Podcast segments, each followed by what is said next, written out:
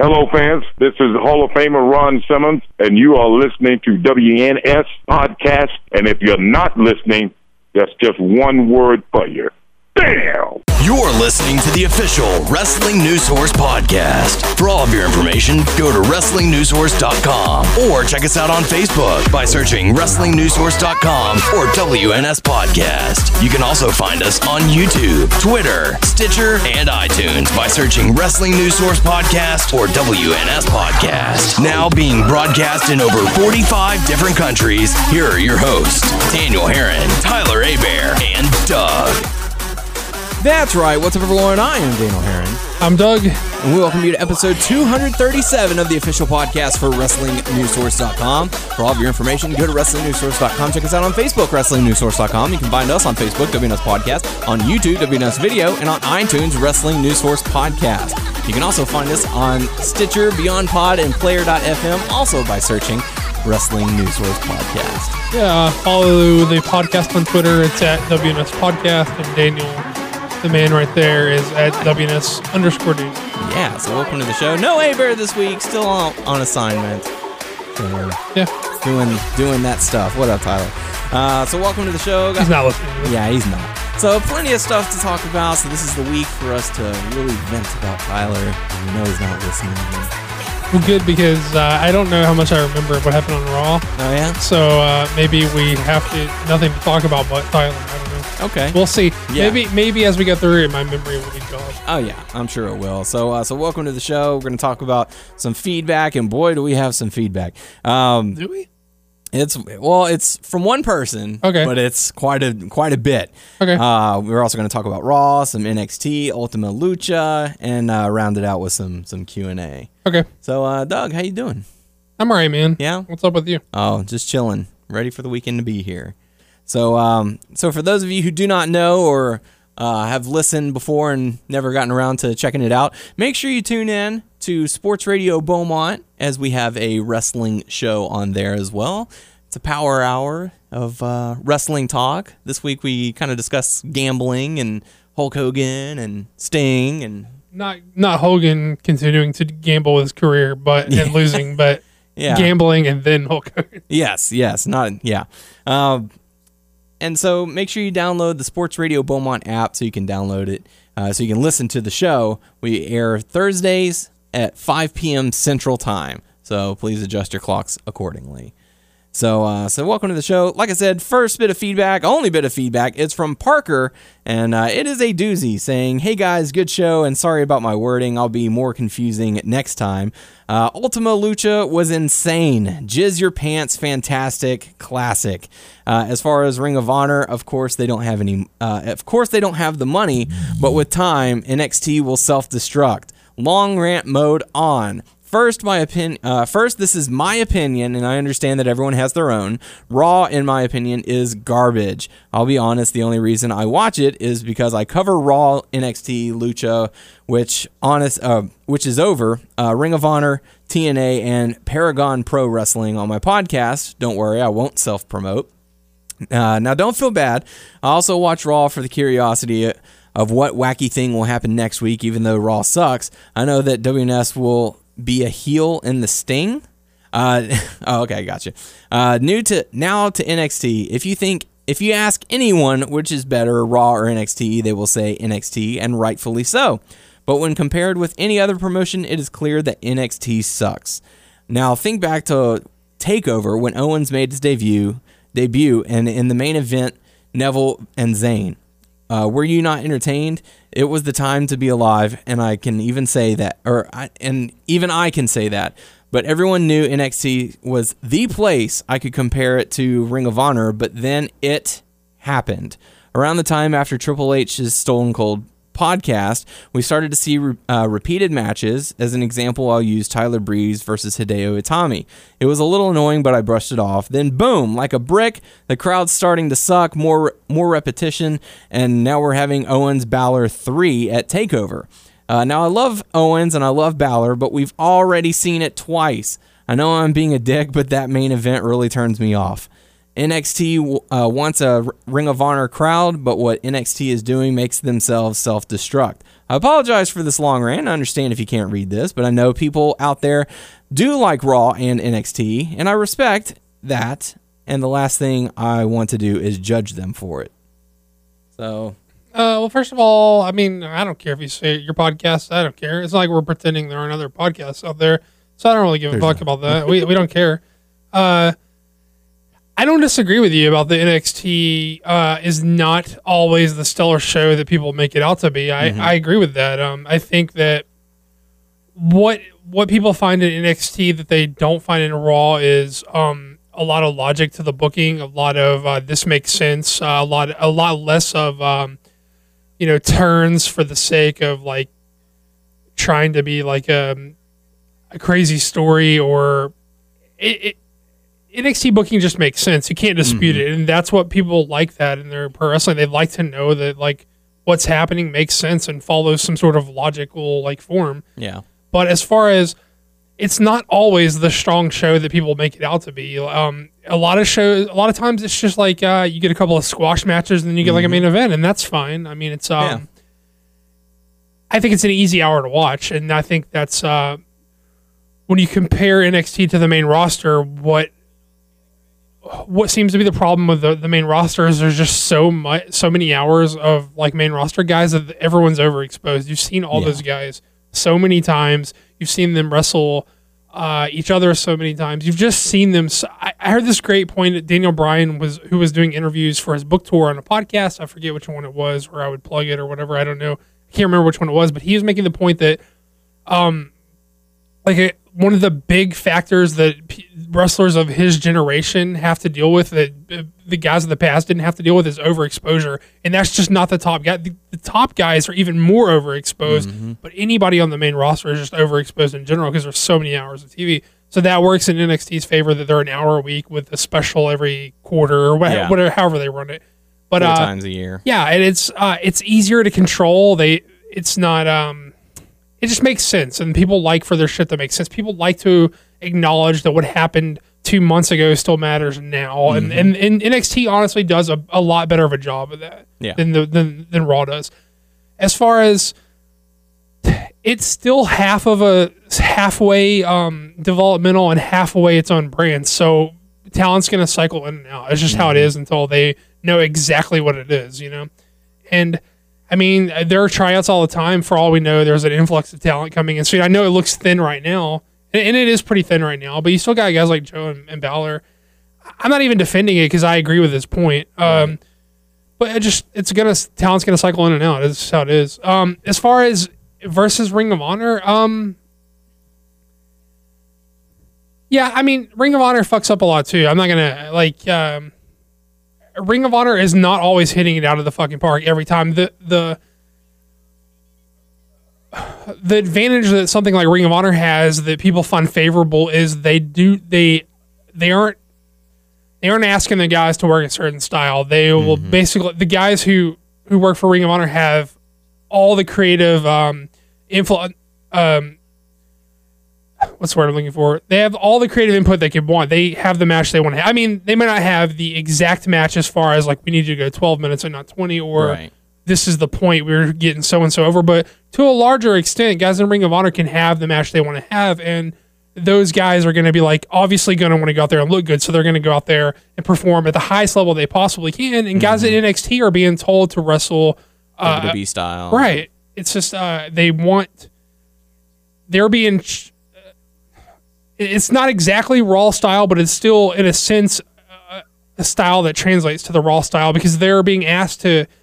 They're To being be- groomed. Yeah, they're being groomed to take over. Like they have to do something that's going to translate to what they're going to do in Raw. Right. And Ring of Honor doesn't have that problem. Um, but yeah, man, nobody here wants Ring of Honor to fail. That's not the no. I don't want Ring of Honor to fail. I don't want mm-hmm. Lucha Underground to fail. I'm just mm-hmm. when we talk about this shit, we're trying to be as realistic as possible. We're not talking about like what we want to happen. We're just talking about what we see happening. Right. And fuck, dude, I want TNA to succeed. I don't think they deserve to, but I fucking I want everyone to succeed. I like Yeah. watching pro wrestling. and I- Competition is good. yeah, I want to see every show that I turn on. I want to be good. Yeah. So I don't know. It's not like a thing against Ring of Honor. I, I I've every time Ring of Honor's been in Texas, which admittedly is not very many times. Well, I they're starting to run in San Antonio, which is Texas is a fucking big state. That's a long drive from me. Yeah, but- that's like a six-hour drive. yeah, but still, like most anything that's been local, I've gone to see. Uh, you know, I watch the show weekly. I fucking, you know, I watch the the pay per views. I I watch the show. Like I, I'm a fan. I don't want I want them to do well. I just don't think it is realistically they have a shot of running WWE out ever. I know we had a surge where we would talk about Impact in a while for a while. Uh, we did it for a, a, a number of weeks, but I quickly fell back off of the ba- bandwagon from it. It was just one of those where I was just I didn't have time and didn't really have any interest in, in checking it out. How- how- I mean, how's it going? I think I'm two weeks behind myself. Oh, okay. But they're just in the midst of all that. I, I just was looking at um before we started recording. I was looking at stuff, and they're just in the midst of like the GFW stuff now versus the Impact guy stuff. I mean, I follow him on Facebook, so I get updates every once in a while about what's See, going on. my fucking problem is G1 is right now, and that's like fucking shows just about every every other night, if not every night. And then Triple Mania was this weekend, so I'm like trying to catch up on G1. I tried to watch. Uh, I watched. Did I make it through Triple? I think I made it through almost all Triple Mania, and so when I when I have something that like I'm really interested in or really enjoying, like something like TNA, I put it on the back burner until I'm not as busy and then I catch Yeah. up with because it's just Priorities. yeah. I mean, you got to prioritize. Yeah. I try to keep up on everything, but it's just not logical. I mean, it's not not not logical, not possible. And uh, to go back to go back the uh, the NXT debate, you know, like you said, it, it is it is half developmental, half, you know, we're trying to create our own brand here. Right. So you are going to see a lot of repetition. These guys are trying to get a feel for one another. They're trying to say, okay, who can I really work with that that will tear the house down? And it's also one of those similar to what Paul Heyman said a, a, a few weeks ago on the Stone Cold podcast, where he's like, you don't want every week to be Christmas because then it loses its value. So that whenever they have the NXT takeover events and they tear the roof off and everyone's like, "Oh my god, you know, main roster follow that." It it has meaning. Sure, but they don't do a good enough job of giving something of substance every week. Right. They Yeah. could definitely improve there. But yeah, they don't. I'm fine with like there's squash matches every show, and that's totally fine and acceptable to me. I don't think that that's out of place or anything. I just um, there are some weeks where it's really really light. Yeah. And, you know, it's it's bound to happen. There are there are weeks like that for SmackDown, any wrestling promotion out there. Uh, they'll have their slow shows. But uh, but yeah, so but thank you for the feedback. We do we always appreciate hearing from our listeners. And uh, yeah, it's good stuff. But let's dive on into Raw as we get one week closer to SummerSlam, the WrestleMania of the summer, basically. Uh, we kick things off with Rollins coming out to cut a promo, who is interrupted by Cesaro, who is interrupted by Owens, who is interrupted by Orton, basically saying all all three of the of the Interrupted by Letterman- Triple H. yeah, who's yeah, then interrupted by Triple H. Um, but it was Cesaro, Orton, and Owens thinking that they were going to have a open challenge and that they all deserved the uh, the chance. But Triple H is saying, no, we're not going to do that. You three are going to fight, and the winner of that goes on to face Rollins tonight for the title. So, you know, it was a lovely way to kill 20 minutes. 24 if you count the commercials. Yeah, it was all right. I mean, um, hey, what do you think they're going with? Are do you think the purpose of this is to plant seeds? Not this uh, opening segment in particular, but Mm-hmm. the interaction between Rollins and Triple H. Is it just there to like plant seeds for them to eventually like part ways or whatever? Because he's he did the whole like, uh, hey, you open your fucking mouth, so now you got to deal with this shit kind of Yeah, thing. and it does seem like he Rollins has parted ways Right. because you know there's no Kane, there's no J and J, and Right. you Thank know God. Triple H and Stephanie aren't there defending him anymore. Right. So It's nice to see him like in the ring on his own. Yeah, of, so now he's gonna have to actually put up or shut up, you know, and uh, I don't know.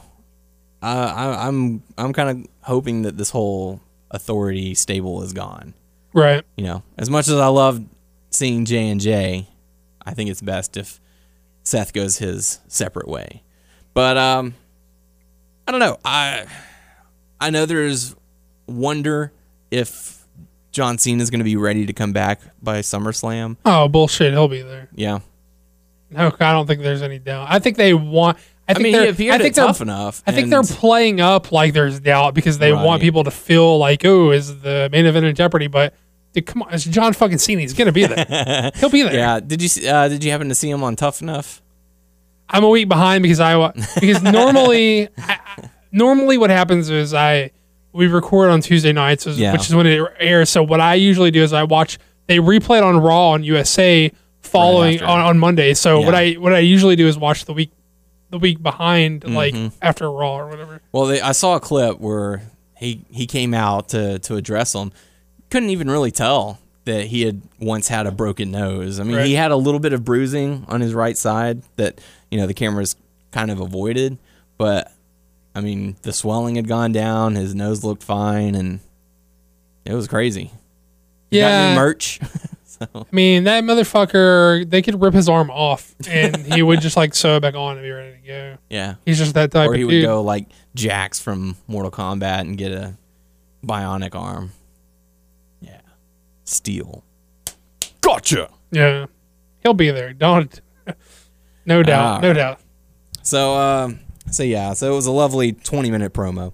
Uh, after that, we got to see Team Bella going up against Team Bad. And um, one of the things I found very interesting is that each of the groups kind of has a member that is cast aside, cast in the background. Do you have that feeling?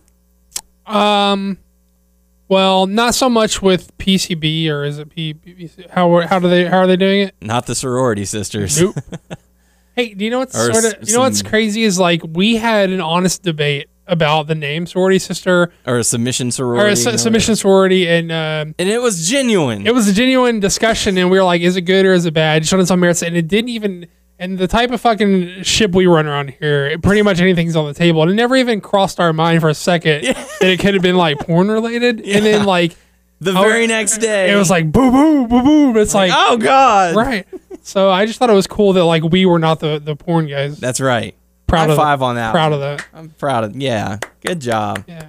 So, um, but yeah, I, I feel like each each group has a member that's not getting any kind of spotlight of such. Like, there's only room for two in each group. Well, see, I think PCB is different. I, I know it probably feels like Becky's in the background, Mm-hmm. but I don't think that's this. I don't think Becky being in the background is the same as Tamina is in the background or Alicia's in the background. I think it's different. Okay. I mean, it's just I think she's in the background because they have to make those other two girls be in the background. So, like matchup wise, Yeah. like the numbers have to be even. yeah. But uh, I mean, Alicia Fox is is you know, is I would hate to say use the word outcast, but I mean, what other third wheel? she, she's filling out the team. She's Yeah. fill- s- same thing with Tamina. She's just filling out the team. Yeah. And I feel like Becky Lynch is the same because they are pushing the hell out of Charlotte.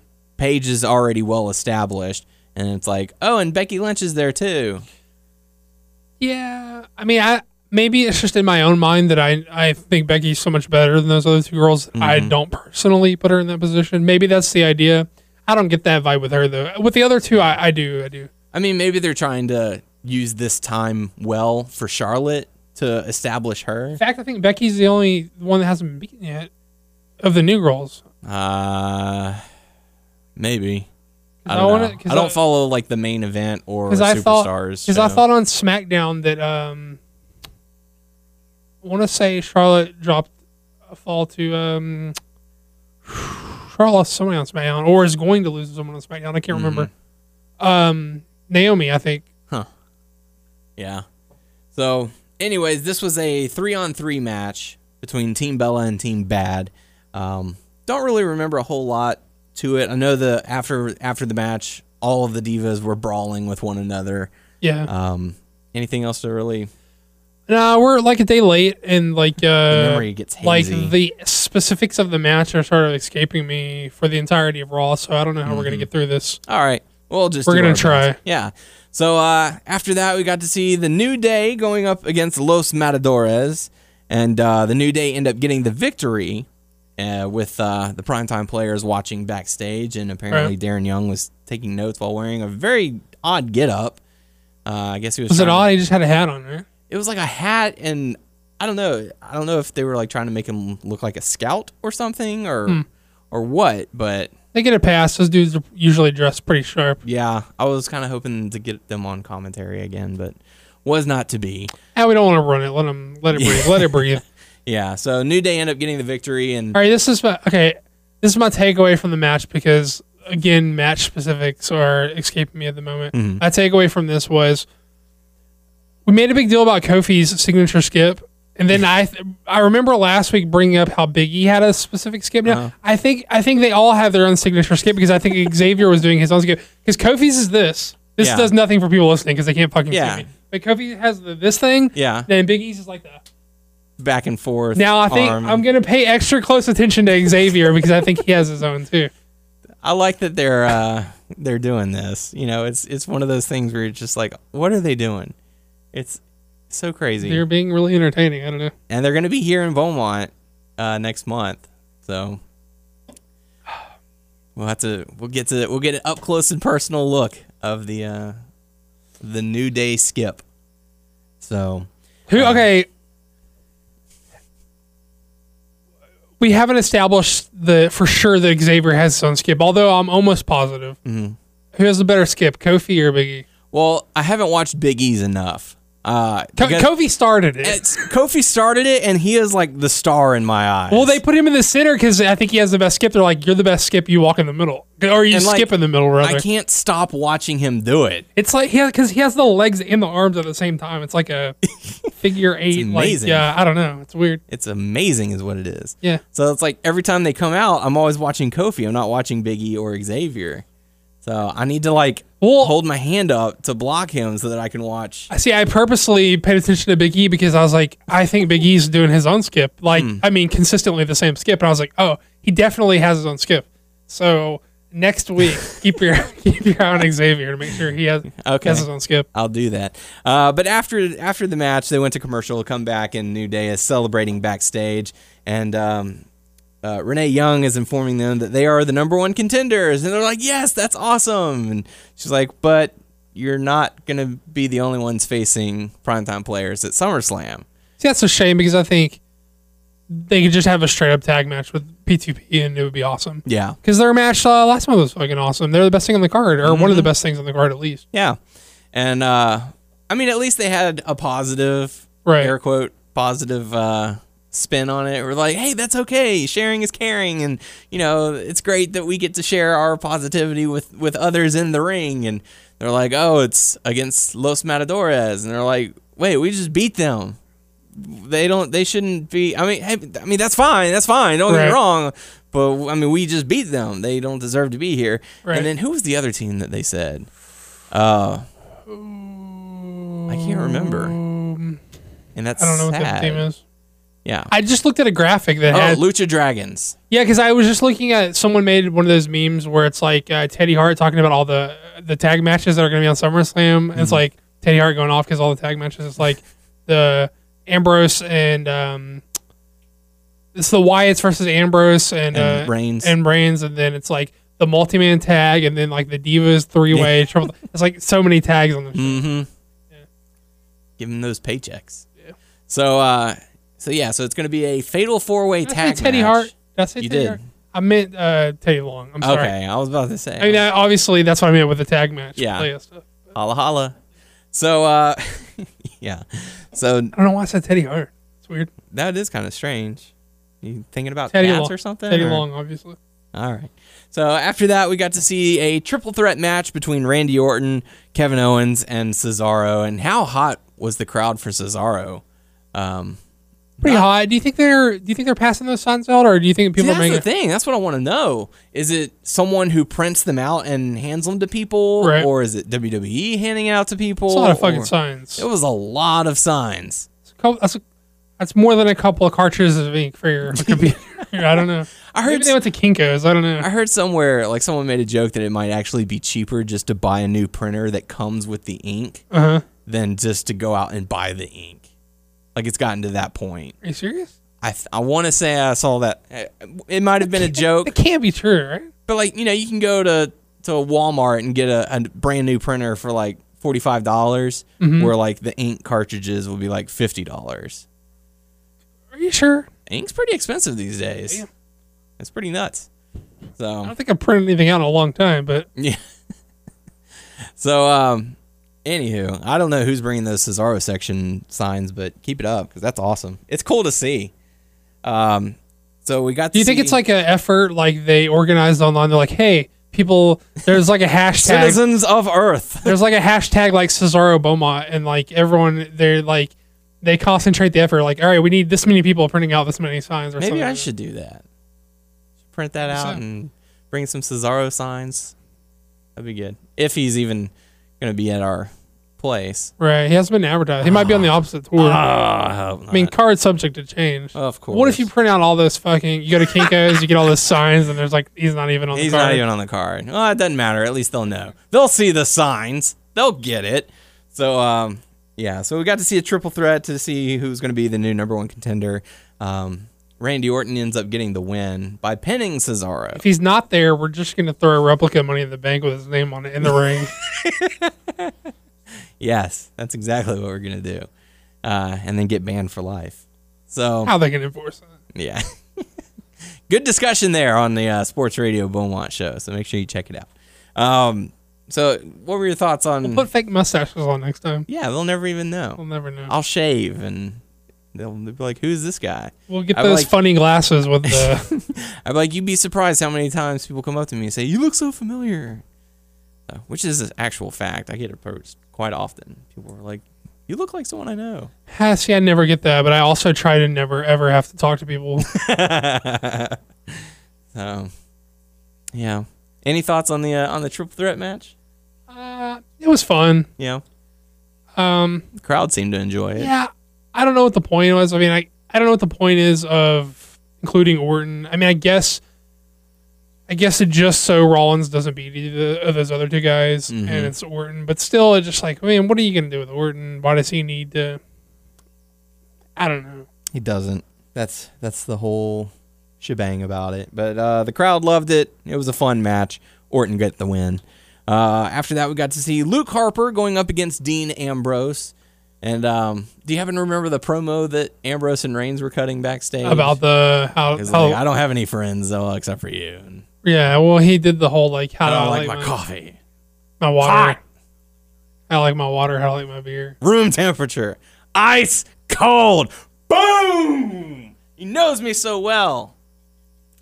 Yeah, man. Reigns Reigns has come a come a long way in his promo. I mean, I guess apparently they're not like scripting scripting him as tightly anymore, Yeah, so it feels a lot more natural. not as cheesy. Yeah, It felt back like I got one of those reminiscence of the Shield days where he's not he's not there to to talk a whole lot, but he's there to you know drive it he's doing a fair least. amount of talking, but Yeah, he's gonna have to if he if he's gonna grow into the spot that they want him to. yeah. Um, I don't know. I I I think they might be shifting on that and uh, focusing more on Rollins. I mean, yeah, he's the champ, so you kind of have to have focus on it, but I don't know. See, my problem is like Rollins is already so still. Mm. A lot of it, I don't think, is his fault. I think it's just the run Terrible they the run they chose to give him was so like samey every week with um same old bullshit with Authority with Kane with J and J, and people are just sort of sick of seeing him as a champ. And then the fact that they would give him like four or five segments during Raw, and it's like, oh my god, enough. You think they're they're they're gonna go more Rollins than Reigns because I think he's fucking doing the job to Cena. No, I don't think so.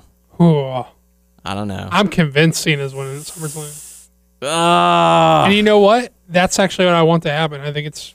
I'm tired of seeing Reigns with the belt. ah, And not only is it happening, I'm I'm I'm okay with it happening. I don't know. I just don't know. I just I mean, this isn't the prediction show, so it's not like no, you have to it's make a not. prediction. I mean, that'll be next week, but like, I don't know. Well, I'm okay, convinced, bro. okay. What is the 15 on the merch for? That's, That's exactly what I'm thinking. Why would they shill out a brand new shirt with just the number it says 15? 15x like 15 times, 15 times champion. Yeah, which he is now. right? which would make him the 16 time, which would immediately outdate that shirt. So they're going to they're going to spend all the time of making all this new merch for them. Maybe it's like uh, maybe it's just putting them out like there. It's in your head. it's like it's the doubt. It's like They they haven't. They're not on the It's stands. the yet. seed of doubt. It's a, it's a, it's they're not actually selling them yet. They're the pictures just floating around, right? Are they? They're, they're live on the it's alre- shop. Yeah, it's already there. Okay, well, let me tell you. Let me tell you what. All they gotta do Wait until after switch SummerSlam that switch that fucking it. printer to a six. Just wait until Oh, after no. SummerSlam before buying that John let me Cena tell you what. Let me tell you what. For completist OCD assholes like myself, they got the 15 in green, but the 16 is gonna be in orange next Oh, week. You gotta have both. If you're a real fan, you gotta have both. Mm-mm. Nah, but uh, yeah, I think Cena's taking it. And you know that there are fans out there that that are gonna that would buy both if they did s- a Oh, move I'm- like that. I, I'm I'm I would not. be unhappy about that. Like if I were someone who's like, I just shilled out twenty five dollars for a shirt that's already outdated. I'm the type of guy- who would do that though, which Yeah. is why I I can completely understand why they would take advantage of people because I know. I saw some Daniel Bryan merch that's on clearance right now. Yeah. About picking that up. I've done like I've made a promise to myself that I am not uh, accumulating like any more like physical like possessions right now. But one of his shirts is like eight dollars. I know, man. I know. Let me tell you something. His autographed book is like forty five dollars. I have his book. I don't Is have it an autograph. autographed? It's not autographed, but I have it. Ah. I mean, I have his autograph and I have his book. but your book is not autographed by him. Sure. Okay. So uh yeah, I don't know. See, you're drinking the juice right now. So you're drinking an orange drink. Saying, "Oh, he needs an orange shirt with 16 on it." Mm Mhm. I see where your head's at. I mean, I'm just thinking like like like like some scummy like um sleazy guy who's got to sell a bunch of merch. Yeah. It's like, "Listen, guys, we got to we got to get this stuff out there." But I am the type of person who would um, would buy both. Yeah. And it's just why would you go to the trouble of making it 15 if you're going to switch it 2 weeks later? Because Daniel, man, we don't even know if he's gonna make it to SummerSlam. That's why. it's up in the air. Yeah? We don't know? All right. I'll I'll play your game. That's fine. Um, after that, we got to see Luke Harper go up against Dean Ambrose, and uh, Luke Harper ended up getting the victory. Anything to really take away from it? I remember liking this, but again, I'm very hazy. on So hazy. Here, this is the thing. Why is my memory so bad after like an extra day? Well, here's that because they're you've because WWE puts so much product out. Yeah. You've seen so many matches. Like I, I rem- I watched Lucha Underground longer ago than I watched Raw, but I know I know that I remember more about Lucha Underground than I remember about Raw. It's Mm-hmm. just because it's an hour show every week, and it's not always the same guys that make. I mean, a lot of times the same guys make the show, but I haven't seen. They're not. They're not as overexposed as the W as the WWE is. They just have so much out that it all runs together. That's true. So, um, but yeah, after that, we got to see Miz TV with special guest Daniel Bryan, which is really nice to see him. The crowd was uber hot for him since it was his home state, and um, you know, asking about his progress, asking about his book, all that good stuff. Man, I love Bryan, but man, you lost me with the with the cheap football. You know, I'm just like I don't know. Come on now.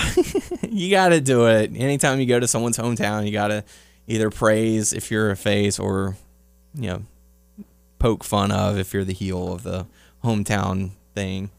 I remember a couple years ago, whenever WWE came into town and it was Wade Barrett. It was like, yeah, I just went to Lamar University and it was awful. and or, boo. And I'm like, oh, yeah, that college really sucks. Shit, like when J before JBL retired, I remember um that he was at a house show down here in Beaumont, and um he said something about Hispanic people, and there's a large Hispanic population where we're from, and they fucking lost it. They're throwing all kinds of shit in the ring at him. It was so awesome. JBL likes to get that I hate you heat. It was it was uh yeah, man. Like people were losing their shit. They were chunking all kinds of shit. it's pretty cool. I was like, who who was the guest that we had on a long time ago where they were talking about how they wrestled in uh oh, where was it? Costa Rica or somewhere around I was there. I was asking Amazing Red about That's Puerto Rico, and he was talking about people throwing batteries at him. yes. Who I mean, why? My goodness. Throwing batteries at a person. But uh anyways. So uh Daniel Oh, Bryan speaking of like Hispanic people at wrestling shows, like uh, at what what what show did me and Aber go to? It was in Houston, 2008. Um, was it Victory? I think it's Victory Road 2008. TNA was in uh, Houston, and me and Aber went. It's the one where um, where uh, Samoa Joe wrestled uh, Booker T in the main event, and um, uh, we were watching like uh, I forget who was in the match, but Homicide was in the match or whatever, and like I was I was uh, I forget who he was wrestling, but I was like going nuts for Homicide or whatever, and I was the Hispanic dude next to me was uh, was sitting beside me, and like Homicide was on offense or whatever, and I, and I that's when he, he switched from calling it when he was in when he was on the indie he called it the cop killer, but he was when he was in TNA he called it the Gringo killer, and so I yelled I yelled Gringo killer because the homicide was on offense and like the Hispanic dude next to me was like, dude, it's just funny to hear a white guy say, say gringo killer. He's like, I'm not trying to be a dick man, but that's just funny. I was like, it's cool, no worries. That's funny. Um, yeah. You, you never know what you're gonna hear at a at a wrestling show. That's Yeah. that's part of the fun, as long as they aren't, as long as you're not obnoxious about it. Right. Um, yeah, I'm looking forward to to the wrestling week that we have coming up. We've got NXT, we've got the house show, we've got an afternoon with JR, and we've got Night of Champions. I'm really looking forward to that because I haven't been to a, a live wrestling show. Well, we went to the Bustin' for Autism, but uh, ever other than that, I have I don't know if there's. I think there might have been one local show that I went to this year. I can't. I mean, my mind's been out there, but I'm pretty sure I've been missing quite a bit of wrestling. Yeah.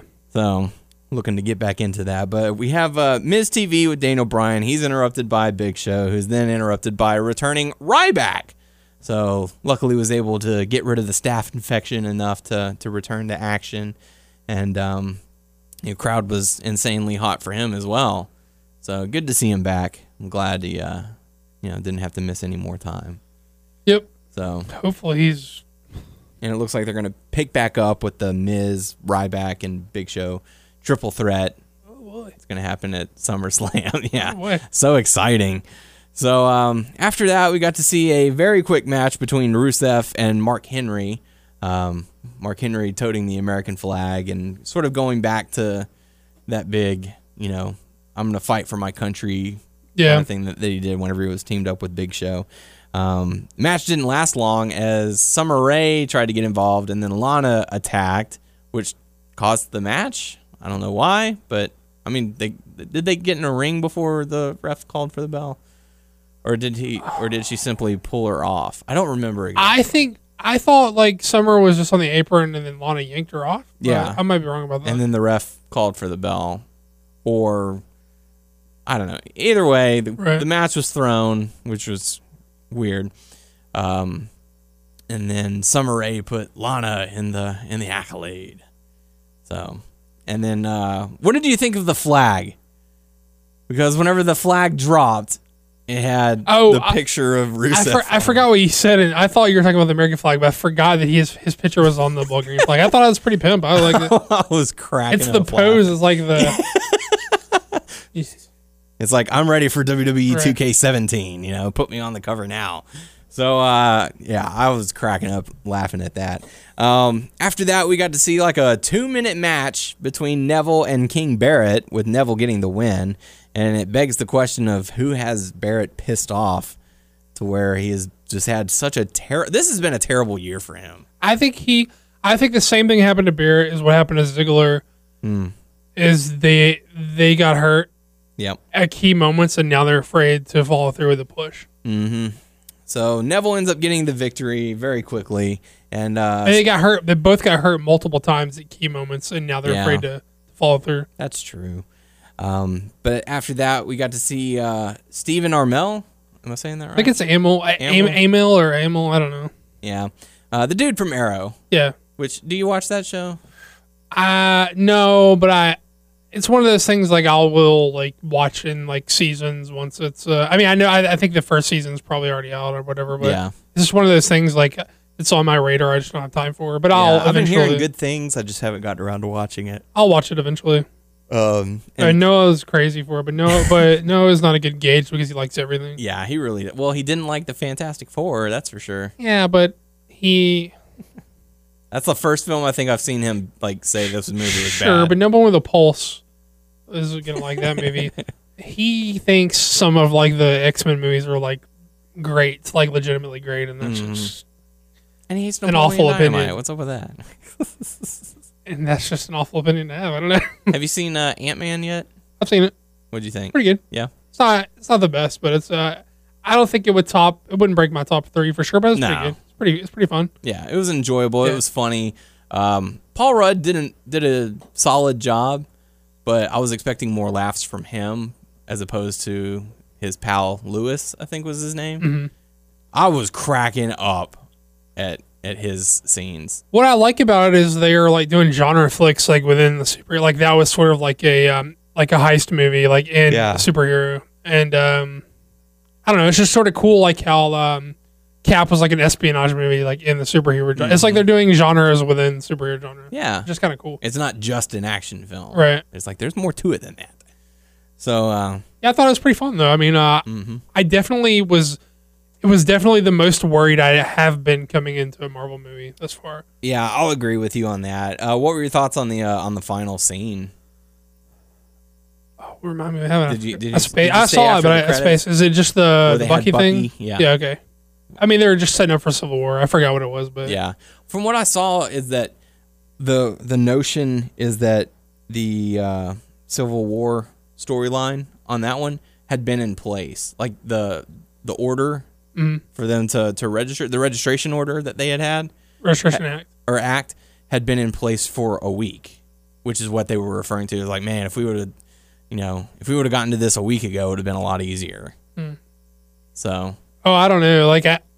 I mean, I, re- I remember, I remember it. it. but I don't remember exactly what they said. All I remember is like he, He was like, "Man, Falcon said he, he's like, I know a guy or whatever. But yeah, he was like, call Stark. He's like, oh, I can't do that. I'm not calling. him." Yeah, see, I think it, I didn't read that into it. I thought they were just sort of establishing like sides for like obviously Cap and Bucky and Falcon are going to be on Cap's side, and obviously Mm-hmm. Ant Man because he they made the the bro- the bro down between Falcon and Yeah. see that's uh, that's probably one of my favorite parts of the movie is when uh, Mm-hmm. when he fought Falcon like in the like the shield place or whatever. I'm in the system. so really cool. I like Yeah. that. Um, but going back to the real superheroes here, Neville being attacked by Stardust, um, then going up and attack, uh, attacking Arrow, who hopped the barricade, jumped over the ropes, and delivered a spear to Stardust and began pummeling away. And um, I know we've we've had our discussions about celebrities and guest hosts and guest appearances and stuff like that, but Best guest appearance yet. I'll totally agree with that. Best guest appearance yet. yeah, I mean Hugh Jackman was great because he delivered the punch and stuff like that. Like anytime that they Yeah, but- get involved, But Jackman did it sort of like goofy, like he did. Amell sort of sold it like I don't know. This is this is hands down the best guest appearance I can remember. Mm-hmm. A, I think it's a, to- a crossover that makes sense because those are crowds that you're going to try to want to get from. Yeah, That's a good crossover. And B, like he's he just he's a it. fan of it, He, he did a good job. He just did a good job. I Yeah. mean, like and uh, you know he gets pulled apart, and they have a segment backstage where he's talking to Triple H with Neville, and he's like, you know, this isn't an actor messing with a wrestler. This is a man to man kind of thing. If you put your hands on me, I'm coming after you. That's Yeah. it's as simple as that. So whatever documents I got to sign, whatever lawyers I need to call, let me know because I want Stardust at SummerSlam. And I wonder uh, if Noah saw this. Probably not. probably not. No, but I mean, if he if he Tyler likes was here. I'd make him. page- I'd make him call him and ask for his opinions on it. Yeah. Um, you know, it was it was great. I really enjoyed it. The one thing that I would suggest is if you know you're going to be on national TV, make sure you put a little extra deodorant on. Oh, I can't hate. I sweat like a motherfucker. Yeah. I mean, I can't I can't hate on it. It was just one of those little things that I noticed. I was like, um, got some pit action going. Sorry. He's not a good looking dude. Ain't gonna repel any Yeah. chicks.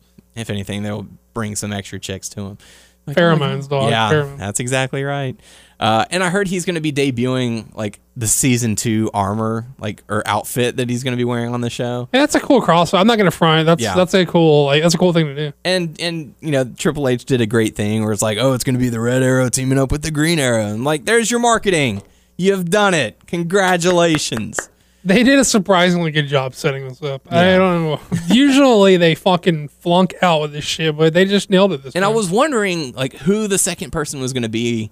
You know, obviously it has to be a tag match. They're not going to let him go up against Stardust one on one.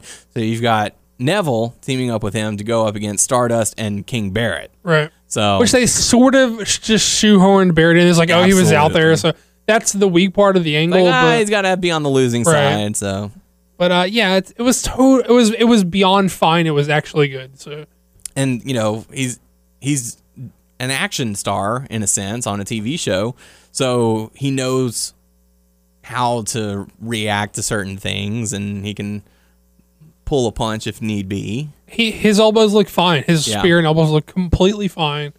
Um, he obviously took it seriously and like it fucking shows. It was Thank good. God he did, Yeah. because you know they've they've been talking about it, rumored about it for months now, and it's finally come to fruition. And um, I think it's going to pay off. I think it's going to be a solid uh, solid matchup.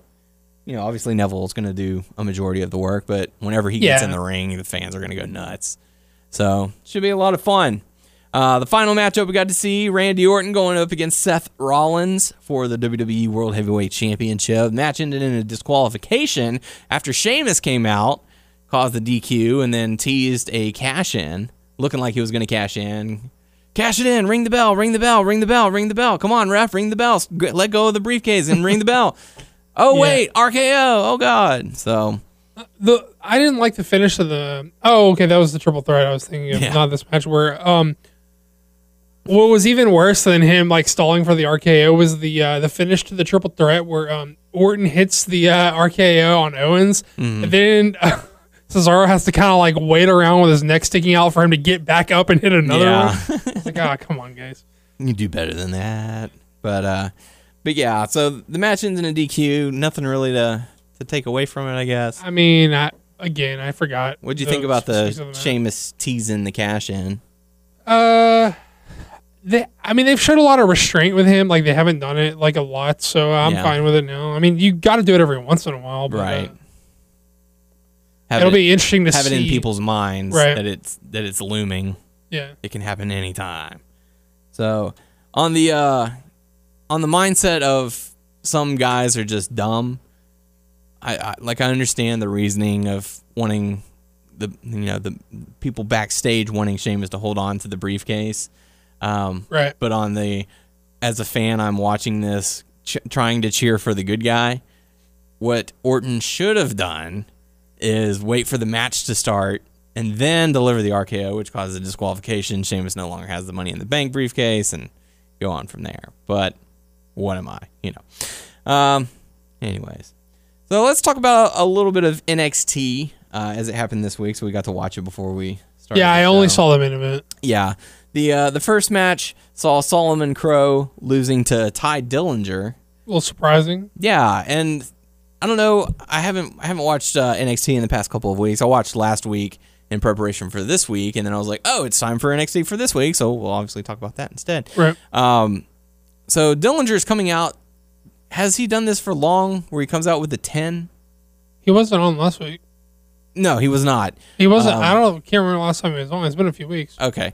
Well, basically, he comes out for his entrance. He stands on the stage, and then there's just the number 10 on the screen. And it's just a woman's voice that goes, 10. And then the music cut, you know, cuts in. See, the last the last I remember of Dillinger is when he was teaming with uh, Jordan, and they Mm-hmm. broke up, and like, uh, then Gable started trying to team with Jordan, and Jordan's like, "Fuck off," and then they started They teaming up- yeah. Right. Um, so, yeah, so Todd Dillinger is doing like this perfect 10 thing now that he's trying to get over with the crowd. He's coming up, putting his hands up, 10 fingers up. 10. I am 10. I am a perfect 10. Everything that I do is perfect 10. I don't get it. Crowd caught on to it. They loved it. Um, so it'll be interesting to see. I mean, heck, they were some of them were cheering him more than they were Solomon Crowe. Um, I like Crowe, but uh, I don't know. I don't know where he's gonna go. Like, I don't know if I can see him. There's clearly a spot man. on the NXT roster for him. With Oh, everyone yeah. that's whenever with everyone that's leaving, but hmm I like him. I don't think he's really been given a real shot to do anything of substance. Yeah. So, uh, but Tye Dillinger ends up getting the victory over him. After that, we got to see uh, Baron Corbin, who the crowd is definitely turned on. I mean, he he's making his entrance, and the fans are chanting "boring" at him. Right. Um, he went up against Axel Disher, Tischer. Tischer, Axel Tischer. Um, and it was a very short matchup. He ends up, you know, Corbin gets the win with the end of days. Um, gets on the mic saying, "I've laid waste to everyone who who has stood before me. No one can get up from the end of days, and uh, you know, I want a better challenge." So someone comes out, he delivers the end of days to him, and uh, saying, "See, that's that's exactly what I'm talking about. No one gets up from the end of days." And then Samoa Joe's music hits. So Samoa Joe comes out and says, "Well, hey, if you if you're looking for a fight, if you want to do the end of days to everyone, why don't you do it to me right now?" And then uh, Corbin, not the ass. not the best idea to to talk. He's I guess he's better as a uh, you know strong silent type. Right. He's like, "Well, hey man, I just I just beat up two dudes right right there. I just beat them up. So if you want me to beat you up, uh, it's gonna happen. It's it's gonna happen. I'm gonna beat you up, but not tonight." And then he, you know, started to walk off, and Joe's kind of looking at him, and then he attacks. Oh God, you know, so whatever. Um, but Samo- Samoa Joe ends up getting the upper hand and putting him puts him in the uh, sleep. Uh, he has a, a sleeper hold, but it's not called like a weird naked that. Um, and um, and basically knocks him out. So everyone's like, "Oh my god!" You know, the announcers are. are So Joe choked him out. Yeah. So why have the fucking match? Joe just proved that he could choke him out. Yep. That's seems like a big. It's gonna be it's gonna be one of those NXT takeover matches. So uh, It seems like something that you should wait till wait till the match to find out. yep. That's And, weird. They're uh, usually pretty good about that sort of stuff in NXT. Yeah, and the crowd was chanting "Thank you, Joe," Hmm. for for making him pass out. Very strange. So uh, especially with the way he's been booked as sort of a dominant, like uh, short squash match guy. yeah, If you're gonna let someone not only put hands on him but get the upper hand on him, it seems like you wait for the match to do that. yeah, It's weird booking, man. It's real weird booking. very strange. So uh, after that, we got to see a uh, just a exhibition match: Finn Balor going up against Marcus Louis. Hey, did they have a bunch of uh, uh, promotional video promo videos for um, uh, Bull? Um, Yes, Bull Dempsey. yeah, yeah. He's he's starting to get serious Because now. well, like first the first couple of ones were just him like looking in vending machines and stuff, and then it was like him working out with people. Yeah. So did it escalate even further now? yeah, yeah, yeah, yeah. Uh, Well, clue me in because I haven't seen it. okay, over the past few weeks, they've been doing like these Simon Dean style of Right. exercise. Like, yeah, I can do that. You know, he's standing next to the bodybuilder who's like lifting 80 pound weight dumbbells. Eating like a sit- candy bar. And he's sitting there with like the 15s, you know. Um, and it's, you know, they've had vignettes over the past couple weeks. Well, uh, on last week's episode, he's sitting there watching the video of him doing that, like Right. where he's running up the stairs and like huffing and puffing, about to pass out, and yeah, I'm doing a great job. And uh, so he's like, "It's time to get, you know, it's time to get serious about this." And so he gets in the gym and he's like, I mean, they have like the biggest meatheads in there, you know, like where the smallest thing about them is their shirt. Yeah, like stuff. well, the the thing is like one of them was like Drake, who's like the ref, like on a lot of the match. He was the he was the ref in the main event. Like, Oh, okay. he was just coming up to people like and being like, "Oh, he's like, will you help me work out?" And they're like helping him work out. Yeah. Because like the the guy he does bench press with is Drake. eh, Or Oh, okay. What is Drake Younger's name in NXT? He's just the ref. I forget what it's like. Drake, something else. I don't know. But uh, he's just going up to dudes and be like, "Help me work out" or whatever. Yeah. And so uh so he's walking in the gym and he's looking at the tire like, yeah, well, I'm to flip that one day and you know, he goes up to the to the barbells and he's like, "Come on, help me help me bench press." And so uh, last week's video cuts with the barbells like landing on his chest. He's like, "Ah!" you know, so it that's how it ended. Right. this week it picks up and he's no, and he's pushing. He pushed it up and Nice. uh, you know he's like, get it off, get it off, and he, and the guy's like, no man, you could do it, you could do it, and so he does it. And he's like, yeah. They're So- all like crowded around it. Like, Yeah. so he's like he's going through the motions. He's starting to pump some iron and all that. And What do you think they're going with this? Total uh, reinvention or just Yeah. a more in shape Dempsey? More in shape. You know, just because I've got a big size doesn't mean I'm out of shape. But you don't think they're stuff. changing the gimmick altogether? It seems Because like it's sort of are. like it's a lot more jokey like now than yeah. You know, he they showed that he has some personality as opposed to like a Baron Corbin who just comes out and does a squash match Yeah. and then goes back. It's like they're actually giving him some character. They're actually letting him be animated Right. and you know have people go, "Oh yeah, you know I was cracking over that video. That's pretty funny." And be like, "Okay, yeah, this is a guy I can get behind because he's he's actually putting in the effort." And uh, like there was a girl in the gym who was like doing the The footwork. the stuff. footworks and so he you know it showed him like tiptoeing across it but then by the end of it he was like going across it and she's like yeah keep going and so anyways the the montage vignette video ended with him flipping the tire over and standing on top of it and getting everyone high fives and yeah bull Nice. so so something to look forward to Go ahead on, Bull. yeah Go ahead on. bull. Um, but yeah, so Finn Balor going up against Marcus Louis, who is a strange character. Um, does he shave his eyebrows? It looks like he does. He looks psychotic. Um, but Finn Balor ends up getting the victory, and uh, Owens, Kevin Owens attacks there shortly thereafter, um, laying waste to uh, to Finn Balor. So how is he going to recover from this in time for NXT Takeover? We'll have to find out next week. And that takes us into the main event of NXT: Bayley going up against Becky Lynch, number one contender match for the women's championship. Um, what were your thoughts on this one?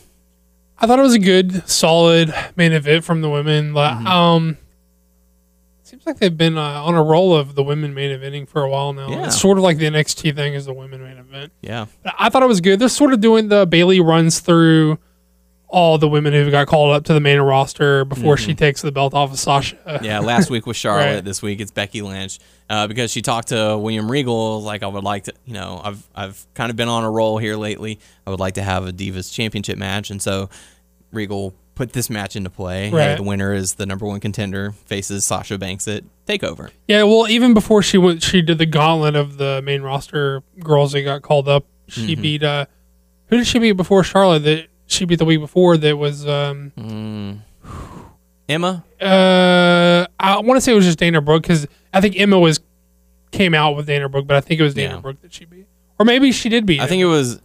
or Dana Brooke came out with Emma then, Yeah. Okay. I think it was Emma the previous week, and then Dana the one before. and then she just ran the gauntlet of all the yeah. women, So she's she beat beaten them all. Dana, Emma, Charlotte, and now Becky. Right now, she's she'll she'll go on to take the belt from Sasha, so Sasha can concentrate on the main roster. Yeah. Which yeah, but uh, I mean, sh- I mean, listen of what if I think she's better than Charlotte as is right now, but I mean, especially of the women they have left, she's the one to carry the belt. For Yeah. So yeah, put it on. her. and we'll get to see her in Houston for the NXT show. Should be a great time. Um, so anything to really take away from the? Supposedly she was going to go up with the rest of them. I Yeah. guess. Uh, well, my I was about to ask you what I mean, what would become of the women's division if she was gone, but. I think the original idea was she was going to go up and Becky Lynch would have stayed to have the belt. Yeah, just just swap the places Right. of Bayley and Becky Lynch. Yeah. Um, she would have been on Paige's team, and Becky would have run the gauntlet. I feel a little bit bad for Becky because I mean I guess it's technically still possible because sometimes they float them back and forth. Hmm. Um, it sort of sucks that like NXT Women's Champion is sort of like a thing to be right now, and Yeah. it sucks for her that she didn't get. To, she's like the one that didn't get to do it or whatever. you know? Yeah. So who knows? Like you said, they do they do float them back, so we'll maybe we'll get to see that later on. But uh, with that being said, it's time to go into Ultima Lucha, the uh, the season finale of Lucha Underground, and it's really sad to see that uh, that season one is over with uh, with the second season in questioning. Um, I mean, they they certainly know how to put on a show, that's for sure. I thought it was a strong show. I liked uh, as a finale. Um,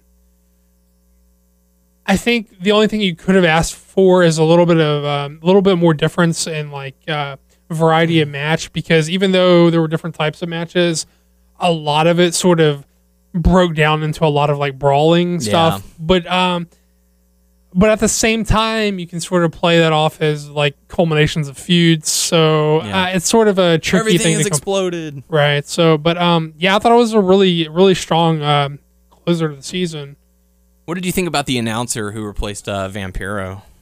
Uh, I was a little bit shook, but not because he was bad. I was shook because I'm just so used to hearing Vampiro. Like, Yeah, it was uh, it was a different take. right, right. Now, he, he's a he, he's a better commentator than Vampiro. Yeah, absolutely. He's he used to do he does a lot of MMA stuff. yes. He uh, he did uh, whenever HD Net was on Directv.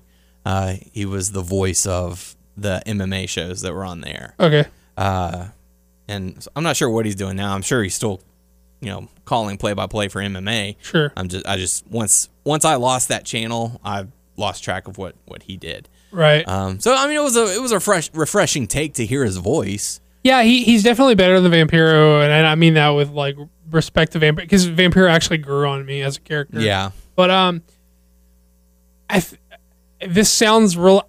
I think just because of his accent, and it's not he he he's he's perfectly fine. He's not a bad announcer at all. It's just Right.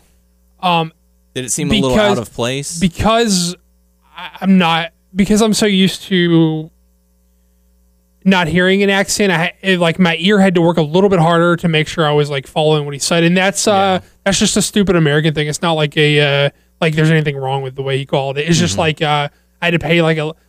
I'm just not used to hearing the accent like did it steadily. seem like a little out of place?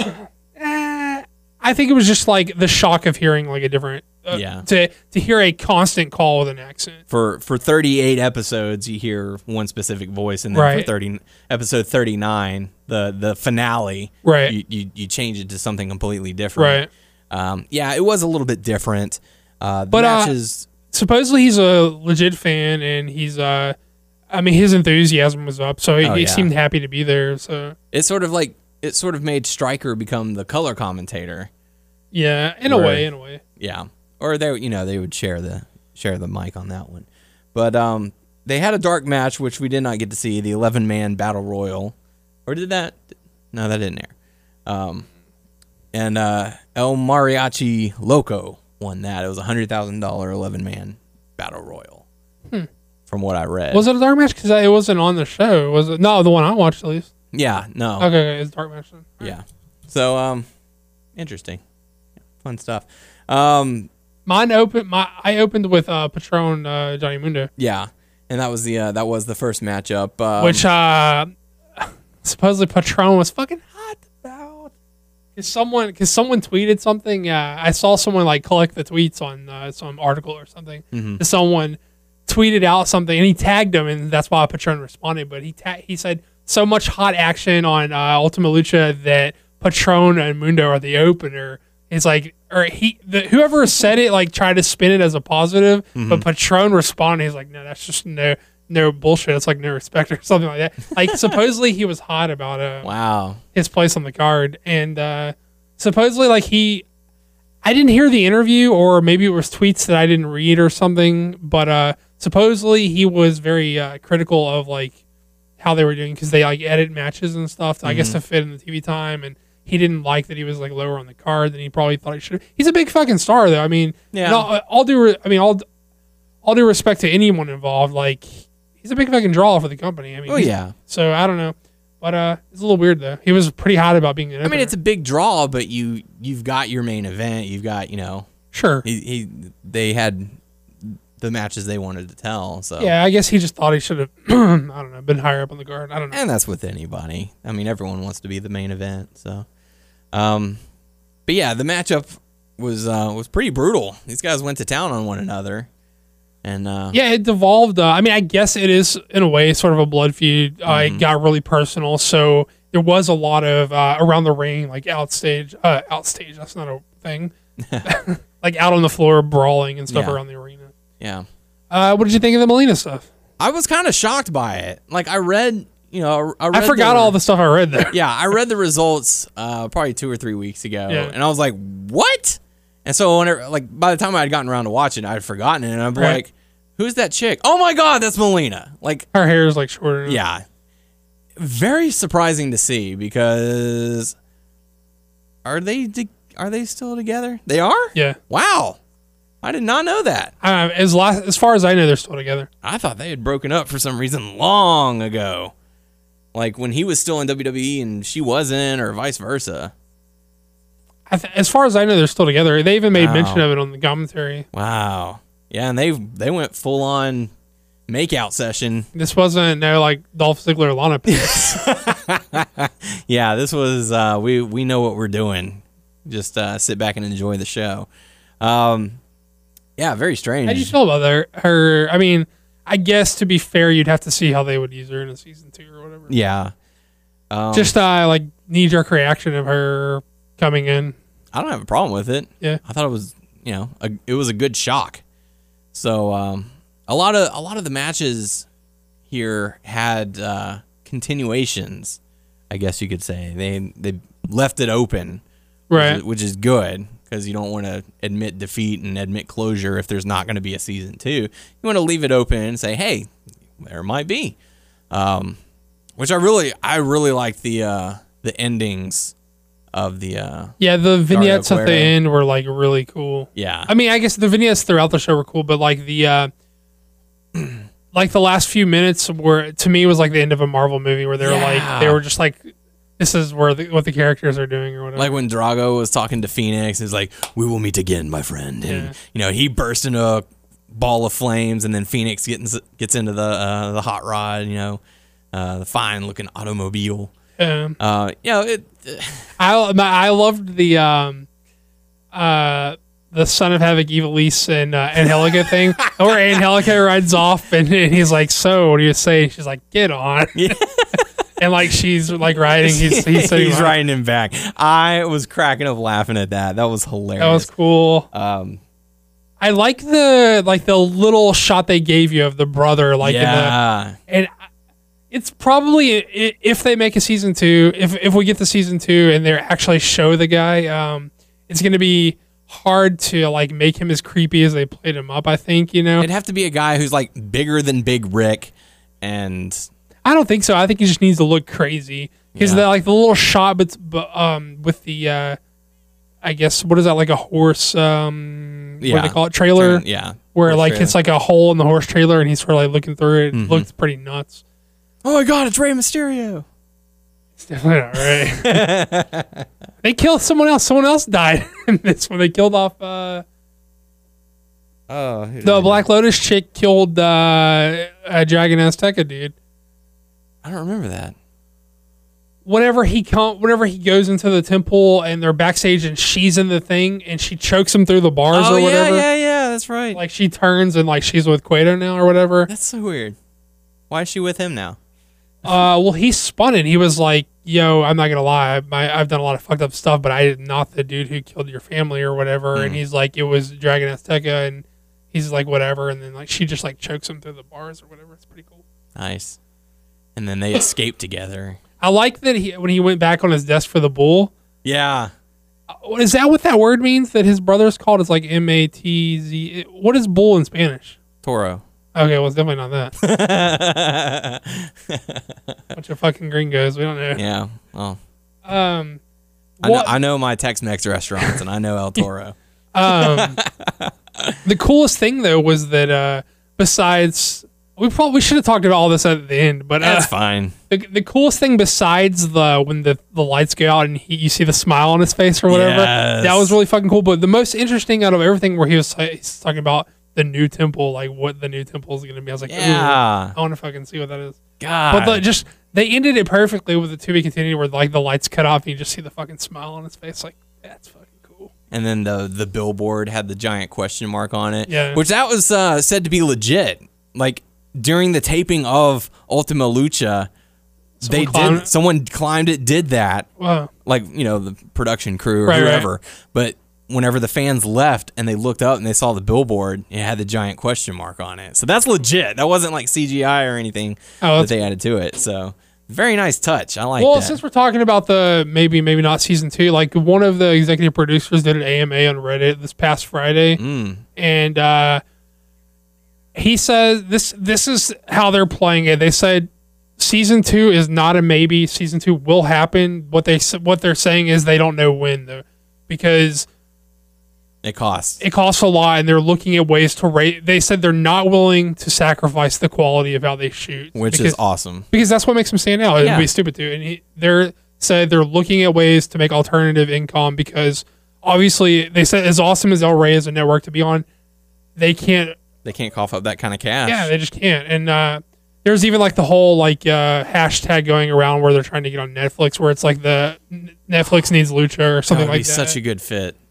Such a good fit. well, yeah, those those those they're made to like binge watch those fucking things. Yeah. like, they would flow together pretty well with the vignettes. I think it would it would flow, but um, so but the way the guy's talking is he said uh, they would not expect to shoot this year. He's like he's looking Mm-hmm. at like 2016 before they shoot again. He's like he said ideally we'd love to be back on in the fall, like for the October for the fall season or whatever, but we're probably not gonna shoot till 2016.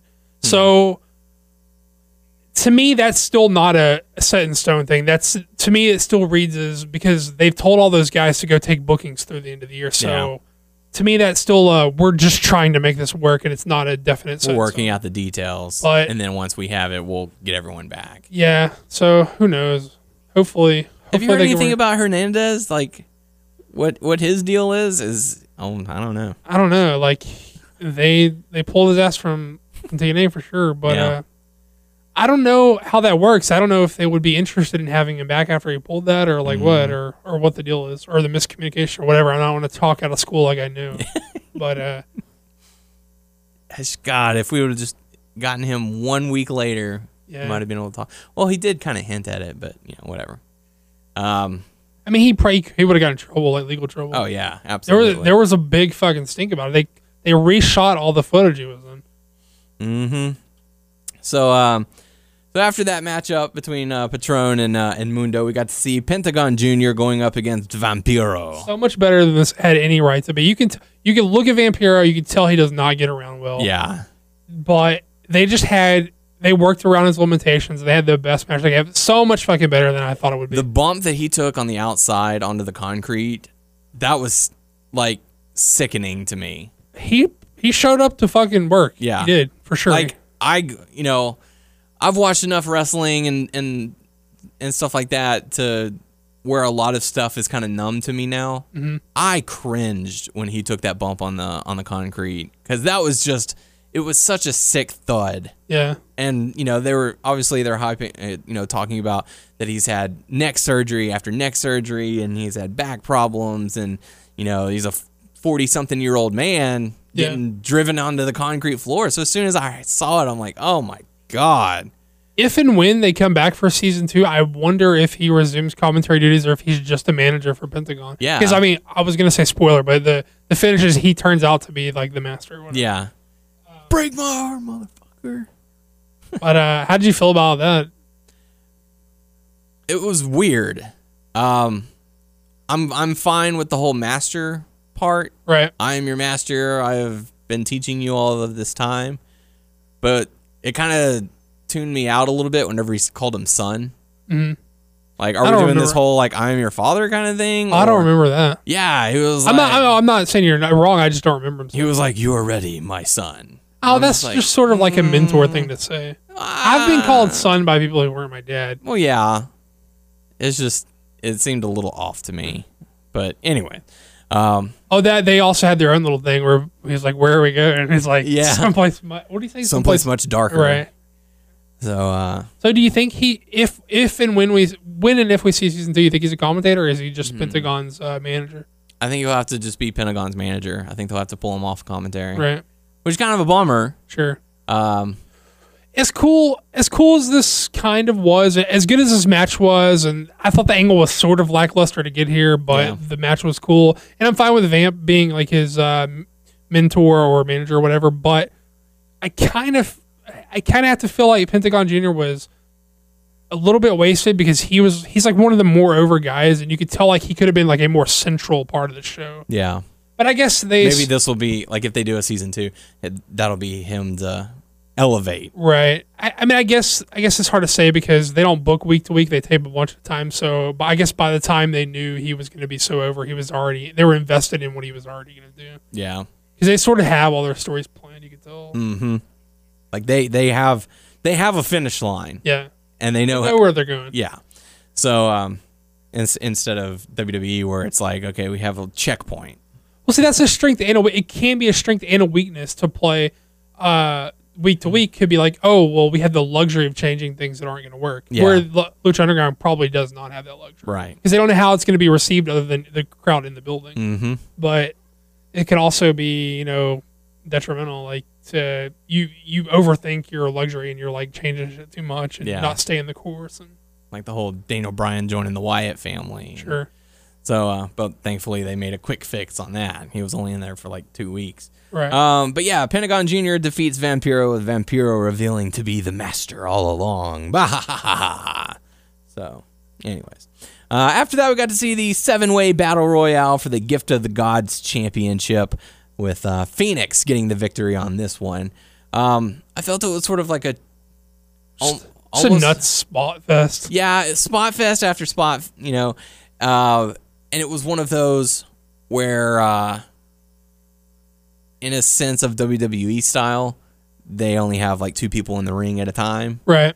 and the rest are all down recovering, um, which I don't have a problem with because they made it. They made it work, um, Right.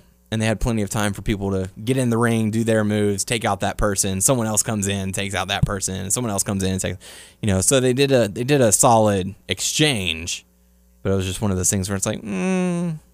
but the ma- the match itself was enjoyable. It's hard to do a multi-man match that isn't a spot fest. It's just, especially when you get up there with how many people they've had. Yeah. And it was one of those things where it's like, man, they've really been giving Phoenix the run here. And sure enough, he got the uh, the gift of the gods championship. Yeah. Well, you can tell like um, I, I well that AMA that that dude did. Uh, one of the executive producers said that they the intent all along was to make Pentagon Junior, Drago, Aerostar, and Phoenix like central parts of the show, and you can tell that that's what they try to do. Yeah. But they had some issues with travel or visas where they couldn't get them on the first. That's why they came in late because they weren't on the first set of tapings or mm-hmm. whatever. You could tell. I don't know if you were watching that early, but like they did the angle where Konnan's like, yeah, when uh, Cueto had, some guys. he's like, yeah, I got these guys to come in. He's like, they're, he's like the best Mexico has to offer, whatever. like they were supposed to, I guess they were supposed to be hot shit from like Jump Street, but Yeah. you can tell they're the best things about the show, oh, yeah. really. But, most exciting. yeah, So really good stuff. But Phoenix does end up getting the victory. Uh, after that, we got to see Blue Demon Jr. going up against Texano, with uh, Blue Demon Jr. getting the victory thanks to help from Chavo. Which didn't make a lot of sense. No, doesn't. It's like one of those like swervy like things. Uh, And this could be a match that Patron was talking about. It's like, why am I so low on the card when you Sure. got this match? But you know, this But- this was the cool down match. yeah, this was this was. I would not even call this a match. This was an angle. Like uh, that's how little time it got. It was an angle, not Mm-hmm. a match. And it was like, wasn't it right before the the start of the match? They were like, "Hey, we've just been notified this is going to be no disqualification," just Yeah. like every other match that's happened so far. Right. Uh, you know, and so that's when the crew jumps in and Chavo comes in and Right. does all that madness. So, um, but Blue Demon Jr. gets the victory, and Chavo joins up with him. Right. So very strange. But the uh, the main event, Mil Muerte is going up against Prince Puma for the Lucha Underground Championship. Um, solid matchup. Really enjoyed the work. I thought it was really good, but not great. Yeah. But uh, the weird thing about the Ultima Lucha is it's not. I mean, I guess in a sense it's like their big show, but it's not like a pay per view. So it's, it's sort of just booked like it, like it was a TV main event, but like a really good TV main event. Yeah. It's weird. I don't know. I guess I don't know what I'm trying to get at here. I thought it was good, not great. I Yeah. don't know. And um, I'm cool with Muertes having the title. Um, and now you have the what is it? The Disciples of Death. Yeah, Is that what they're called? So they've got the trios. Changing. All the. Rudos have the belts. Yeah. It's kind of like weird that like uh, you end the season with all the bad guys having the belts. Yeah. So uh, very interesting to see. But it does set up like re- I guess redemption angles for all the baby faces. Mm-hmm.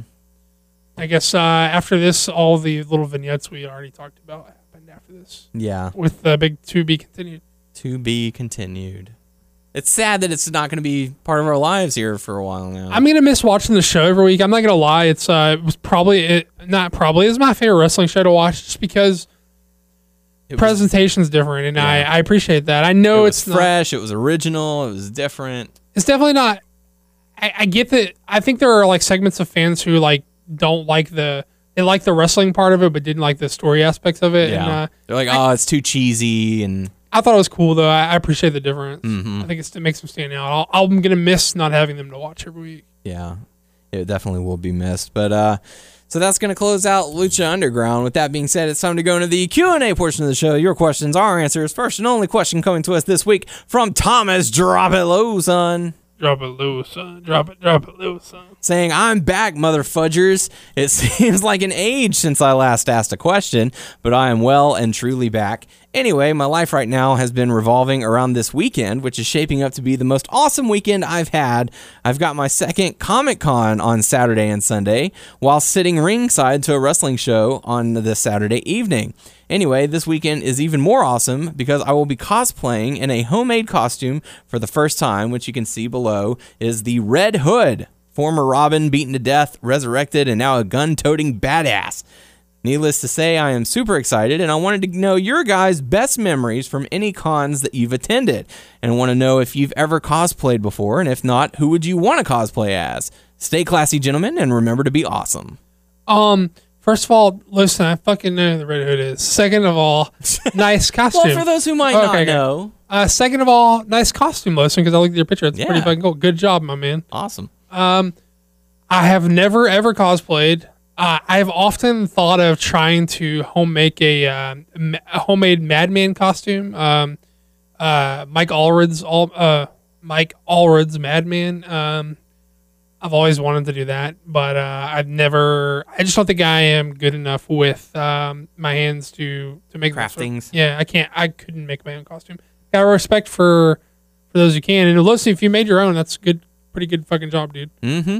Uh, best memory of a con. Hmm.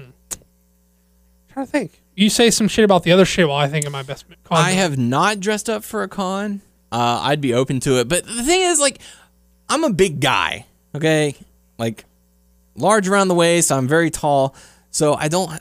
In my mind, there are not a lot of larger characters that I could play. Well, you don't have to be a, a big dude. I know, but like for me to dress up as Batman and have the belly that I've got, I don't feel would make it, it wouldn't do Batman justice. Hey man, what would Dusty Rhodes do? Uh, maybe I could go as Dusty Rhodes. I don't know. What would Notorious B.I.G. do? You gotta have that big man swag. Like, uh, yeah, I mean, you're not even as big as those dudes, but you gotta take the the confidence. I'm a, I'm not a small dude myself. I know you got to man. rock the confidence and stuff like that. Uh, it's just one of those things where it's like, if I'm going to dress up, I want to at least kind of look the part. my thing is that while I'm like, oh, it would be cool to to dress to have a cool costume, whatever. What it always comes down to me is, is it going to like inhibit like my time? Like, am I instead of having a good time and like looking at stuff, am I gonna be worried about my fucking costume the whole time? Yeah. It's the same reason. Same reason I don't hold up. I have held up signs in the past at like wrestling shows. So same reason I don't worry about making signs. I'm like, this is just going to take away from my experience of the show. Like, I'm going to Right. be worried about holding up my sign. I'm going to be worried about my sign not getting fucked up. I'm going to have to worry about it getting other people's way. It's just one of those things where I'm like, I just want to watch the show. Just like when I'm at the con, I just want to like do the shit at the con. I don't want to have Yeah. to worry about like extra shit. Is Right. my thing. Stuff breaking down. Yeah. Oh no, this tour. Do I have, Right. Do I have something that I can patch it? Sure. Um, I don't know. I- Yeah, I mean, I'd be open to to dressing up. I think it'd be a lot of fun. It's just you'd have to pick something that works best for you. I just want like a good Halloween costume one year. Like Yeah. I, I haven't dressed up for Halloween in forever, and I just want like one kick ass Halloween. Oh man, last year we had so much fun. Kelsey and I, we dressed up as the wacky waving inflatable arm flailing tube man. Oh, I like the uh, I like the little like pop art uh, comic thing Yeah. you guys did with the dots or whatever. Mm-hmm. That was that the same year as the year before? That was the year before, Like and uh, my face had never itched so bad Oh, yeah. as that night. what was it? Paint or uh, marker? Or it, it was it was like makeup or and and like a makeup pencil or something like that that, Mm-hmm. that she had done um but like if you go back and look at the picture uh of us together there's one picture of us together where i'm missing a dot on my forehead Mm-hmm. because i had an itch and i subconsciously just scratched it and i looked down and i'm like crap right. like I messed it up. Though you know, right in the middle of my forehead. I mean, unless someone's pointing it out to you, you don't really Probably notice. notice. But uh, but yeah, I mean, it, it, my face had never been so itchy. Like, cause you know how like something happens, you like your shoulder itches. You oh, okay, yeah. Well, imagine you notice that, but you can't do it, and so then it itches more and more, and then you start realizing, oh, I've got another one over here, and oh god, no, what's going on? It was nuts. So I don't know if I wanted to do it. I don't. I would not recommend the face paint. So Yeah. because that's going to get everywhere.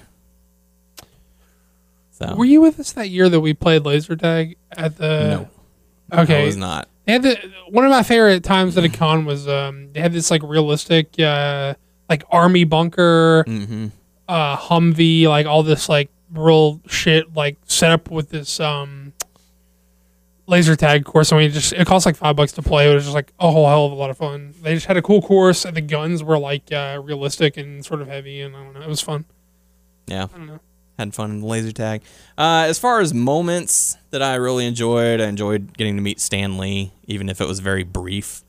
Um, See, I met him in Dallas a few years ago, and it was like a better experience than this Yeah. year because he had like the first time. Well, first time I met Stan Lee in Dallas, he had like a the way they had the line snake around. You could see for like maybe ten people ahead of you. You could see their Mm-hmm. interaction. And he had like a different fucking line for everybody. He didn't say the same thing twice. yeah, He just like a hey, blah blah blah. Like, and it was just cool that he was so with it still that he could like have something clever to say to every single person. hmm But uh this time it was What- very much they're like, all right, get the fuck in and out of here. yeah. Because whenever I saw him, I was like, oh my gosh, he looks so frail. He looked frail like uh when I first see I have a picture with him like one of those professional ones that you paid for like from a few years ago Yeah, and uh pe- like people I saw with then it's like he look you look like you took a picture with like a uh, like a mannequin of him. Or Wow. something. I was like, oh no, it was It's like because you see him in interviews and he's like full of life and stuff, but whenever it was at Comic Palooza, like he just seemed so tired, well he's there for like hours at a time like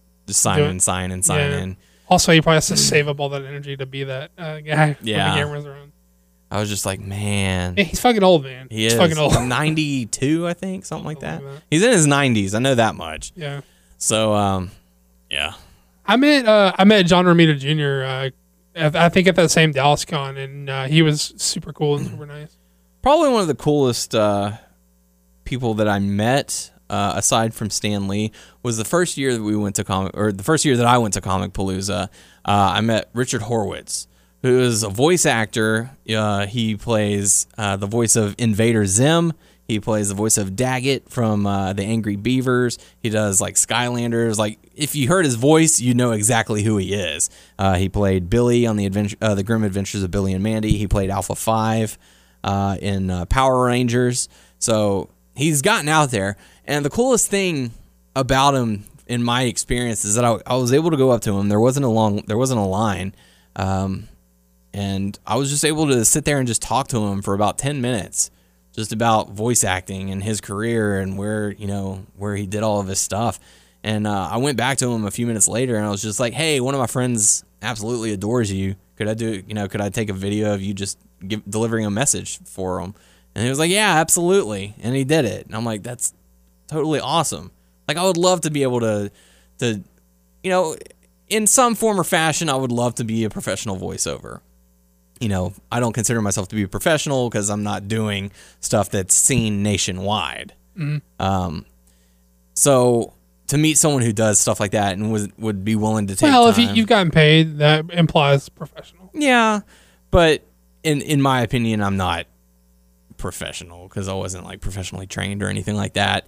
But um, Well, I don't know. Definition wise, the very clear dividing line between hobby and profession is if you're getting paid. And yeah, I guess. Um, but anyways, like I would love to to be invited to go to a, a comic con or Sure, something like that, and and have people come up to me like, "Oh, dude, I'll listen to your work."